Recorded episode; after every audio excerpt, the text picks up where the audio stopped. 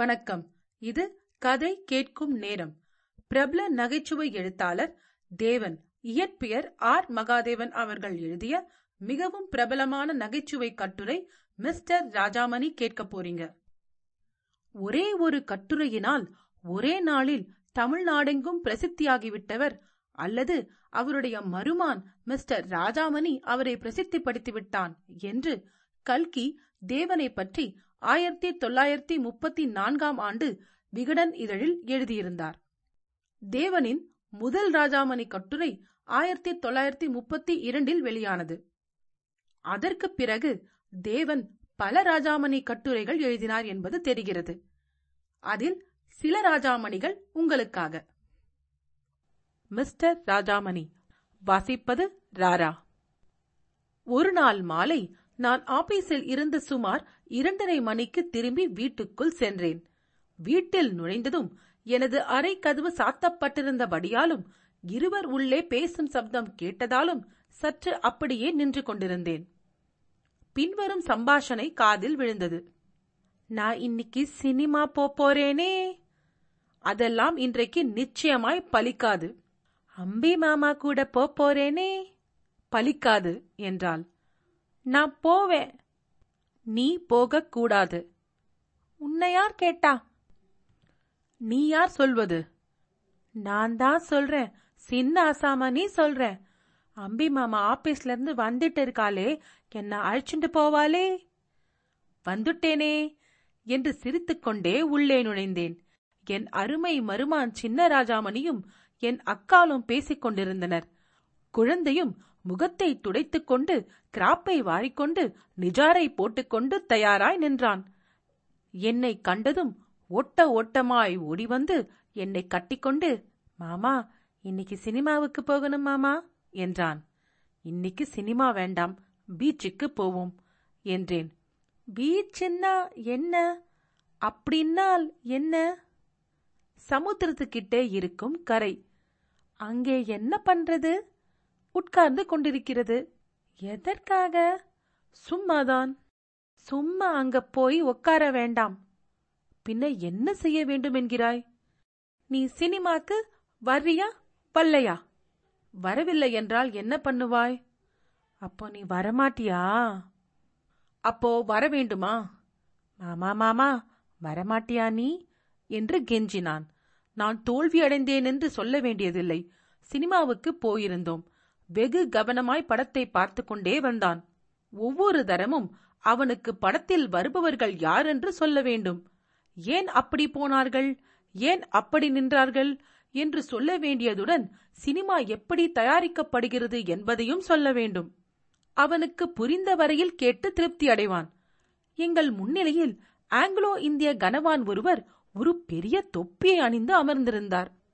அவருடைய தொப்பி ராஜாமணிக்கு படத்தை மறைத்தது போலும் குழந்தை என்னிடம் அதை பற்றி பல தடவை சொல்லியிருந்து நான் அவரை சார் தயவு செய்து கொஞ்சம் தொப்பியை எடுத்தால் நல்லது என்று மிகவும் பணிவுடன் கேட்டுக்கொண்டேன்.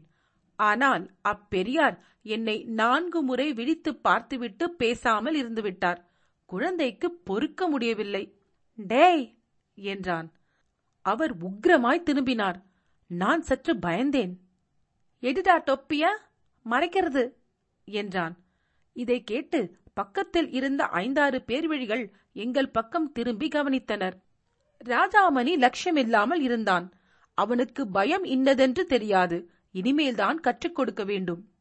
எடிடா என்கிறேன்? முழிக்கிறாயா? என்று நாற்காலியில் ஏறி நின்று கைவிரலை ஆட்டிக்கொண்டு கேட்டான். நான் ராஜாமணியை அடக்கினேன்.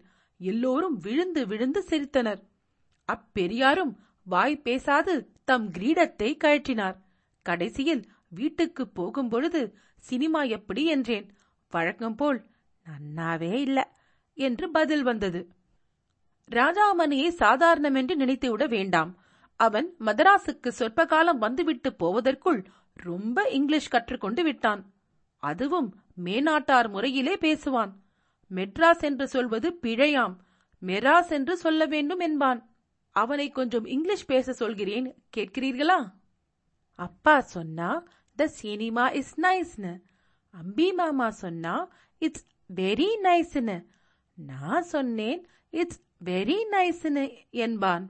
இல்லாவிட்டால் அப்பா சொன்னா ஐ எம் சாரின்னு அம்பி மாமா சொன்னா ஐ எம் வெரி வெரி சாரின்னு என்று சொல்லிவிட்டு விழுந்து விழுந்து சிரிப்பான். ராஜாமணிக்கு நெய் சர்க்கரை தின்பதில் வெகு பிரியம். ஆனால் ஒருவருக்கும் தெரியாமல் எடுக்க மாட்டான். அவை வைத்திருக்கும் இடத்தில் தாராளமாக போய் நின்று கொண்டு Madras calling the next item is அசாமானி நெய்யை திருடுறது என்பான். நாலைந்து தினங்கள் பீச்சில் ரேடியோ கேட்க அழைத்துக் கொண்டு போனதில் குழந்தை இதை கற்றுக்கொண்டான். உள்ளே போய் பார்த்தால் நெய்யில் ஐந்து விரல்களும் ஆழமாய் பதிந்திருக்கும். ராதாமணி சாப்பிடும்போது வெகு வினோதமாய் பேசுவான். இலையில் உட்கார்ந்தவுடன் என்னை கூப்பிட்டு பரமானம் பச்சடி பஸ்ட் வில் கம். பொடலங்காய் கூட்டு நெக்ஸ்ட் வில் கம் என்பான். பருப்பு ரசம் மோர்க்குழம்பு பதப்பேனி லட்டு பால்போலி.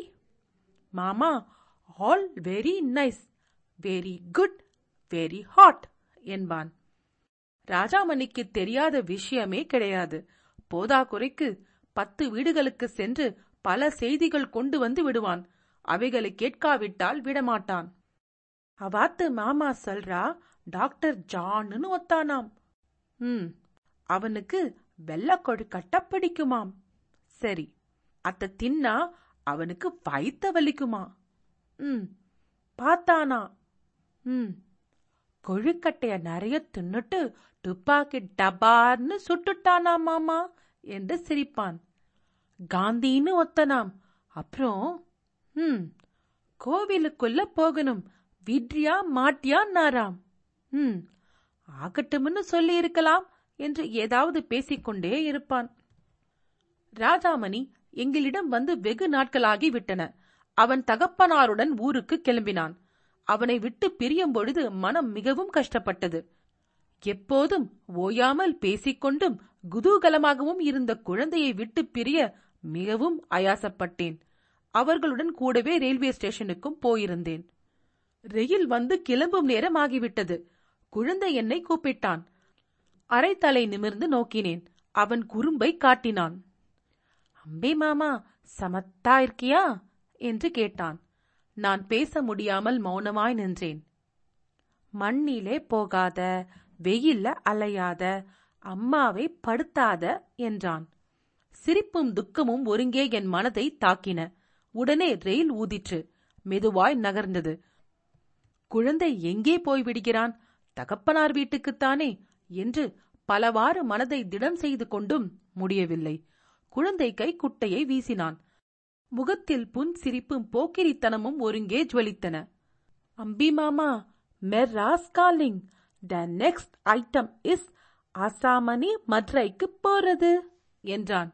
என் கண்ணீரை அடக்க முடியவில்லை. தலை குனிந்து திரும்பி நடந்தேன். மிஸ்டர் ராஜாமணி கேட்டதற்கு நன்றி. உங்கள் கருத்துக்களை கீழே பதிவிடுங்கள் மற்றும் உங்கள் நண்பர்களுக்கு கதை கேட்கும் நேரத்தை பகிருங்கள். நீங்கள் எழுத்தாளரா? உங்கள் சிறுகதைகள் கதை கேட்கும் நேரத்தில் இடம்பெற கதை கேட்கும் நேரம் அட் ஜிமெயில் டாட் காம் என்ற மின்னஞ்சலுக்கு தொடர்பு கொள்ளுங்கள். தேர்ந்தெடுக்கப்பட்ட கதைகள் இங்கு இடம்பெறும். இன்னொரு ராஜாமணி பகுதியுடன் உங்களை மீண்டும் சந்திக்கிறேன். நன்றி ராரா.